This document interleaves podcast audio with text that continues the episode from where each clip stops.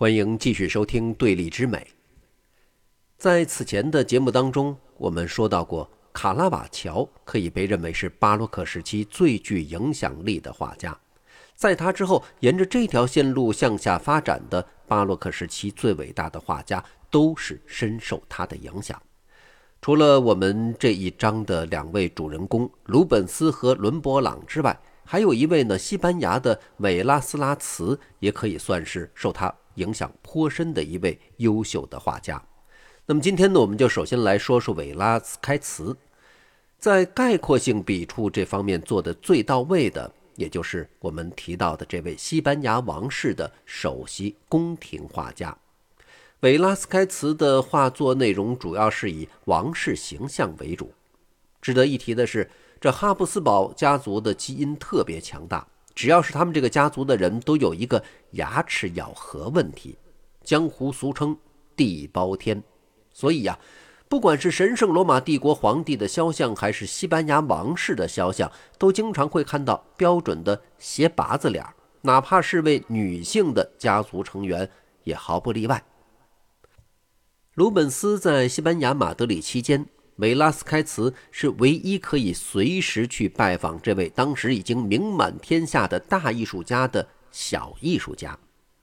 鲁本斯非常欣赏他的才华，经常给予他建议和指导。维拉斯开茨在鲁本斯的建议之下，在三十岁和五十岁的时候两次去了罗马游学。在罗马期间，他得以见到了拉斐尔、米开朗基罗。当然也有卡拉马乔的真迹，大受启发。维拉斯开茨也是广义的浪漫主义的一员。西班牙历史上伟大画家大多数都是这个流派的。文艺复兴时期有埃尔格列科，到了浪漫主义时期有戈雅。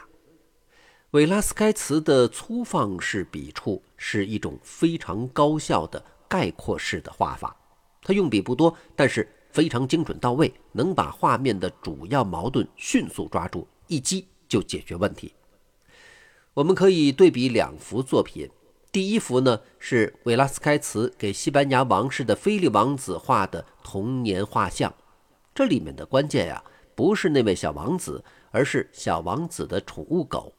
有了维拉斯开茨的宠物狗，再来看看两百多年前的尼德兰画家以精细著称的扬凡艾克在阿尔诺菲尼的订婚式当中所画的宠物狗。你乍看之下，两只狗都是活灵活现，但是呢，两位画家的描绘方法是截然不同的。扬凡艾克使用的是像素级的工笔式的画法，这好像。小狗长了多少根毛，它就要画多少根毛。维拉斯开茨的小狗呢，就完全不一样了。他的做法呀，是通过观察小狗身上毛发的走向，用概括的方式，仅仅寥寥数笔，就把这小狗毛茸茸的形态给勾勒出来了。如果近看呀，甚至看不出维拉斯开茨的小狗长了毛；但是如果远看，反而会觉得他的概括画法更加生动。维拉斯开茨在罗马游学访问期间，画下了一张可能是史上最著名的教皇肖像——教皇英诺森十世肖像。把他和拉斐尔的教皇尤里乌斯二世肖像做一个对比，这两幅肖像作品，人物的装扮、坐姿都是类似的。不知道是维拉斯开茨在致敬，还是在挑战拉斐尔，但是很明显的可以看出。维拉斯开茨画的教皇要比拉斐尔的生动不少。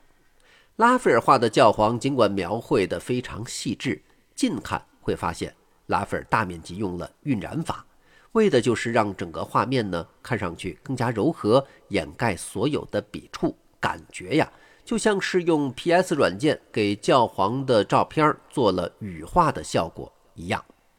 但是在看维拉斯开茨画的教皇，活灵活现。面部神采自然不必多说。那么，教皇的红色的上衣上，胸口有一大片白色的反光，你几乎都能想象出这件衣服的材质，摸上去一定会非常光滑。但是，你要是仔细近看，会发现这些白色反光完全不是精雕细琢一笔一笔画出来的，只有寥寥数笔，这笔触的痕迹还很明显。教皇下半身的白色裙摆，近看根本是毫无立体感的粗线条的描摹，甚至只是分区域的色块而已。之后的印象主义画家代表马奈就是深受这种画法的影响，色块感就是马奈他的绘画观感的一个重要特点。那么，为什么这样概括性的粗放式的不经修饰的画法反而让人觉得更加生动呢？这个呢，主要还是跟人眼观察事物的方式以及人眼工作的生理原理有关系。正常情况下。咱们是不会趴得非常近的去看一幅作品，就跟看见一只小狗，你不会真的凑到小狗身上去看那小狗身上一根一根的绒毛一样。人眼在正常情况下观看事物的感受，实际上都是一种总体感受。远的东西，人眼是看不出细微处的区别的。人眼看到小狗就觉得是毛茸茸的。事实上呢，不是因为看到了一根一根的毛发，而是小狗的无数的毛发集合在了一起，给咱们这样的一种感觉的趋势。这种趋势本身是概括性的、粗线条的。作为画家呢，如果能用概括性的笔法把这种趋势抓住，那么就已经抓住了事物的神髓，因为他抓住的不是物理事实，而是视觉感受。维拉斯开茨的这种画法是基于对于事物形象趋势的观察，然后做出了敏锐把握的画法。这是一种更加高级的画法，虽然只有寥寥数笔，但是需要的功力和积累，那可绝对不是一日之功。相比之下，前面提到的扬凡艾克，他精细，画得很诚实，但是呢，反而是一种笨的办法。因为只要你肯付出时间和专注力，把每根毛都画清楚，效果总是不差的。但是要说到能画出一件事物的神髓，那么判断被画形象的趋势就非常重要。从这个意义上来说，咱们中国的山水写意画一直都是境界特别高。国画水墨不像油画能够一层一层的覆盖，可以去尽情的修改。国画讲究的是一气呵成，要是一招错，那就满盘皆输。对于画家观察力和概括能力的要求是极其苛刻的。维拉斯开茨最重要的一幅作品是同样隶属世界三大名画之一，绘制于1656年的《宫娥》。《宫娥》甚至可以说是一出伟大的戏剧。历史上。关于这个宫娥是如何神秘、如何重要、如何伟大的评价数不胜数。有说他展示了绘画的神学，有说他展现了绘画的至高哲学，认为他是千古第一画的人也不在少数。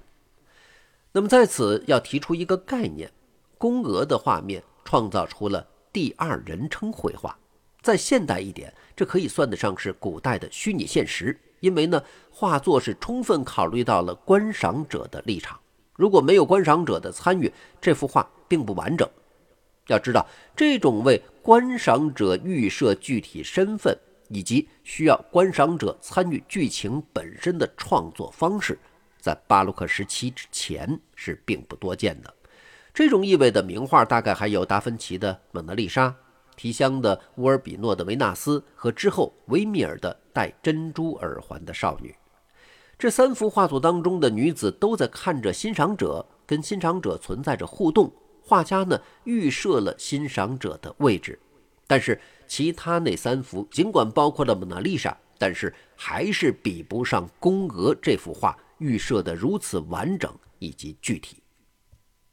大多数的古典绘画作品。都是用的第三人称绘画方式，这欣赏者不用参与到画面当中发生的事情，完全是一个旁观者的身份。古典小说呢，也大多数是这种人称写的第三人称，而第一人称绘画是观画者以上帝视角，我自己作为主角的视角来看这幅画面。这样的画作当中是没有主角的，也就是没有明显的主体人物或者事物。一般来说，就是风景画，大多呢都属于这个类型。包含人物的作品里面，可以被归类到第一人称绘画作品的，有文艺复兴时期北方的博斯所画的一些具有超现实主义精神的宗教作品，比如《人间乐园》《甘草车》，再比如呢，尼德兰画家老博鲁盖尔所画的风俗画，还有一些类风景画的作品。而在维拉斯开茨的宫娥当中呢，欣赏者要和画面中的人物发生互动，你才能够使作品变得更加完整。你必须要把欣赏者的身份考虑进去，才能明白宫娥所描绘的是一个什么场景。很明显啊，这幅画里面所有的人都在看着画的外面，公主在向你鞠着躬，侍女在服侍公主。左边的画家胸口有一个红色的十字，这是圣地亚哥骑士团的标志。维拉斯开茨后来加入了这个骑士团。那么，这个左边的画家其实就是维拉斯开茨本人。这个红十字应该是画家在完成之后才加上去的。画家很明显是在给你画着画像。那这个你又是谁呢？尊贵的公主会向谁行礼？御用的画家会给谁作画？